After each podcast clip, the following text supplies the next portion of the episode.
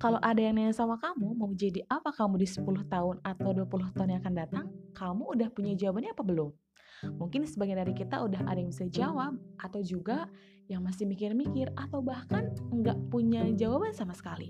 Nah, orang yang terakhir ini katanya orang yang belum pernah ataupun belum paham 100% untuk mengenali dirinya sendiri. Loh, kok bisa? Terus harus gimana? Hai, selamat datang di podcast Hai Gi, apa kabar semuanya?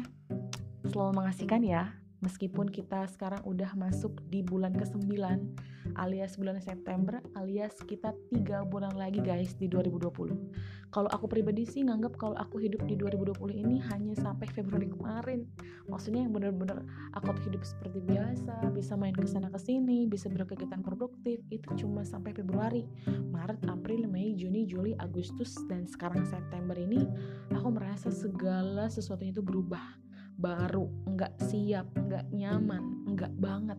Pokoknya kayak gitu deh. Mungkin sebagian dari teman-teman juga merasakan kayak gitu ya. Tapi it's okay, karena yang ngerasain itu nggak cuma aku, nggak cuma kamu, tapi kita semua ngerasain ketidaknyamanan itu. Situasi yang emang dirasakan semua orang di dunia, daripada cuma kita bisa ngeluh, ya mending kita melakukan satu hal meskipun kecil tapi itu bisa buat kita nyaman sama diri sendiri minimal. Tapi lebih bagus lagi bisa bermanfaat buat orang lain pasti. Nah tadi tuh kita sempet yang namanya ngomong-ngomongin tentang potensi masa depan atau apalah kayak yang berat banget gitu bahasannya. Tapi tenang teman-teman semuanya. Karena bahasan atau topik atau bahan sharing yang bakal aku bicarain sekarang di ruang dengar ini di podcast ini adalah sesuatu hal yang mungkin sedang teman-teman rasakan juga. Aku mungkin juga sedang merasakan tapi kita kita bareng-bareng untuk bisa menemukan jawaban kenapa itu bisa terjadi. Nah sebelum ngomongin tentang potensi, masa depan, passion, atau hal-hal yang lebih visioner lagi, aku tuh mau review, ah bukan review sih, lebih ke feedback gitu ya. Kemarin kan kita baru aja memperingati 17 Agustus 2020 alias 75 tahun Indonesia Merdeka. Dari kata merdeka ini aku tuh sempet yang namanya merasakan kalau tahun-tahun kemarin itu aku tuh sibuk lomba, panitia, acara-acara 17-an. Tahun ini beda banget uh, aku mungkin dan kalian semuanya merasakan bahwa 17 Agustus tahun ini tuh kita diem di rumah nonton cuma upacara di televisi atau cuma nonton di dunia maya tapi semuanya uh, aku harap dan kita harap tidak melunturkan bagaimana kita bisa merenungi kita tuh bisa merdeka katanya selama 75 tahun. Oke. Okay. Oke, okay, ngomongin soal merdeka. Mungkin tiap orang itu punya definisi beda-beda soal kata merdeka. Si A ngomongin merdeka ini ya menurut dia A, merdeka menurut B ya B, C, D sampai setiap orang itu punya definisi apa itu merdeka. Untuk aku sendiri merdeka adalah sebuah kebebasan, sebuah keterbukaan, luas banget. Jadi setiap kali peringatan 17 Agustus dengar kata merdeka, aduh gue harus merdeka nih, gue harus merdeka it means atau artinya adalah aku harus bisa yang namanya mulai bebas lagi berekspresi dalam arti yang positif ya. Aku harus bisa lagi yang namanya menggali hal-hal yang bisa aku keluarkan dari diri aku untuk lingkungan uh, umumnya dan untuk manfaat diri aku sendiri khusus. Pokoknya segala sesuatu hal pengen menuntut kemerdekaan mungkin rakyat minta kemerdekaan dari pemerintahnya, siswa meminta kemerdekaan dari guru-guru atau sekolahnya. Pokoknya semua hal yang menuntut tentang kebebasan itu disebut merdeka. Tapi apakah kita pernah berpikir satu, dua, atau beberapa kali bahwa sebetulnya kemerdekaan itu nggak hanya soal menuntut keadilan dari pihak luar untuk diri kita, tapi kita membuat atau mengusahakan kemerdekaan itu untuk diri kita sendiri. Aku juga masih belajar sih soal ini, jadi kita sama-sama belajar ya. Jadi kemerdekaan sebetulnya luas banget. Salah satu hal yang mungkin paling dekat dengan diri kita adalah bahwa ciri kemerdekaan orang dia bebas dengan dirinya sendiri, dia bisa mengeksplor dirinya sendiri, dia bisa mm, menggali apa pun yang ada di dirinya sendiri, yaitu berkaitan dengan potensi. Nah, tadi kan di awal aku udah bahas gimana sih kamu bisa menjawab ketika orang-orang nanya, kamu mau jadi apa nanti di masa depan? Kamu mau jadi seperti apa nanti di 20 tahun, 30 tahun yang akan datang? Nah, kalau orang-orang yang udah bisa merdeka dengan dirinya sendiri, alias dia bisa langsung menjawab pertanyaan itu alias dia sudah kenal dengan dirinya sendiri atau potensi yang dia miliki. Sekarang aku nanya, kamu udah kenal nggak sama diri kamu? Atau kamu udah tahu nggak potensi diri kamu itu sebenarnya apa dan bagaimana? Nah, potensi atau mungkin bahasa kerennya sekarang adalah passion ya, anak-anak muda milenial, anak-anak muda zaman sekarang itu sering banget ngomongin passion, passion. Apa passion kamu gitu? Apa uh, potensi diri kamu? Sebenarnya potensi atau passion adalah sesuatu hal yang ada dalam diri manusia of course setiap orang itu pasti punya potensi minimal satu atau dua atau mungkin banyak tapi minimal satu itu punya. Nah potensi ini adalah sesuatu yang ketika kamu kerjakan itu kamu tuh seneng banget gitu.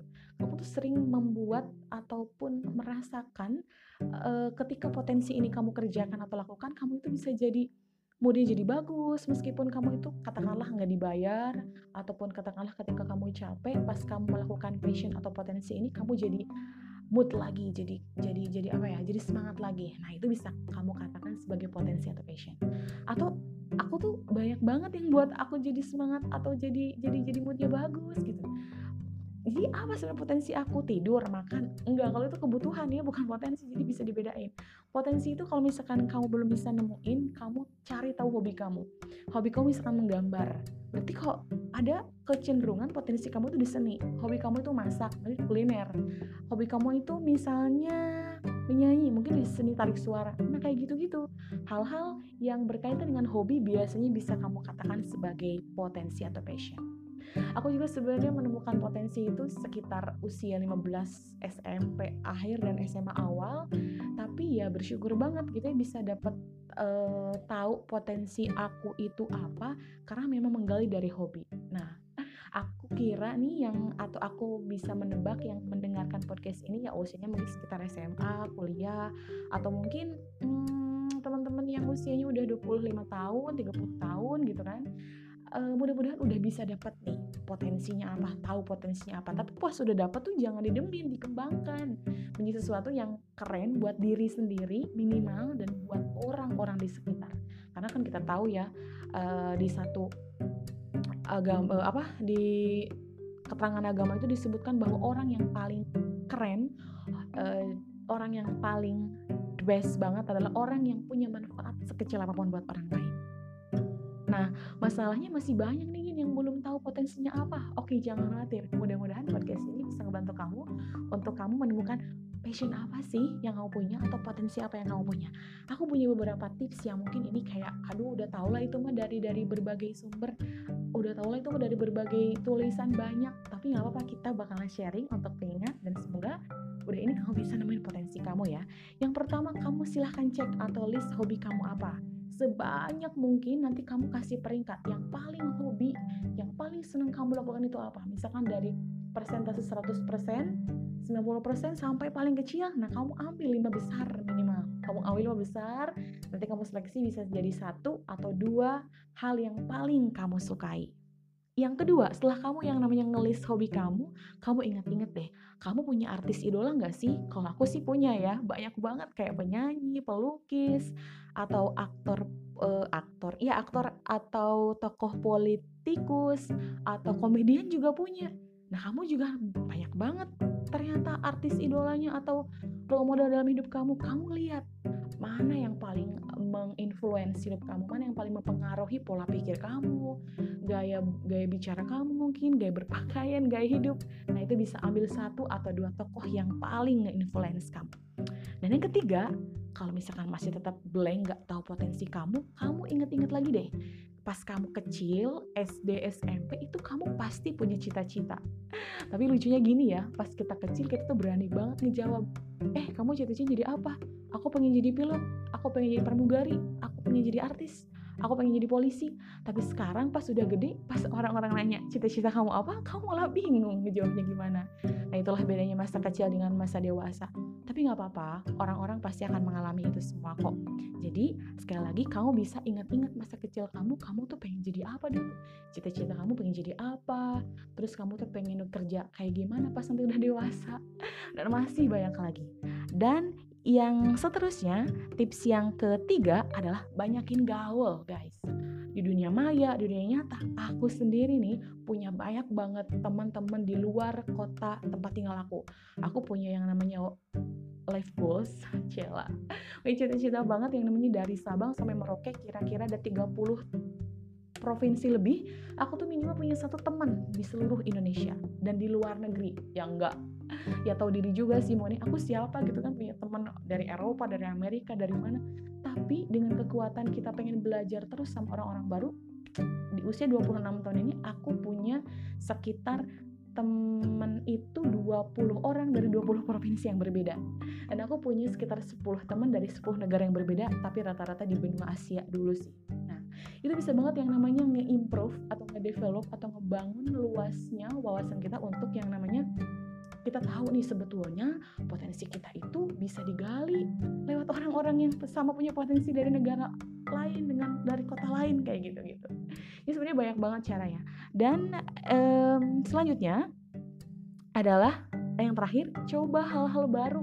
Beneran deh hal-hal baru itu jangan kamu sepelekan. Aku nggak suka yang namanya masak kamu nggak mau masak nggak gitu ya tapi coba dulu. Siapa tahu di tengah jalan emang itu potensi kamu. Kamunya aja yang terlalu down to earth atau rendah diri atau rendah ya menganggap kamu tuh terlalu insecure gitu. No insecure insecure club.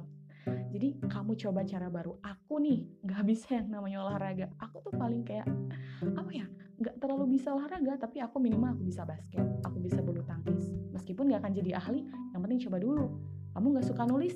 Coba dulu. Kalau misalnya mentok dan kamu jadi nggak suka ya udah stop. Yang penting dicoba dulu teman-teman Nah, itu tadi beberapa tips dan trik dari aku buat kamu biar menemukan potensi atau passion kamu.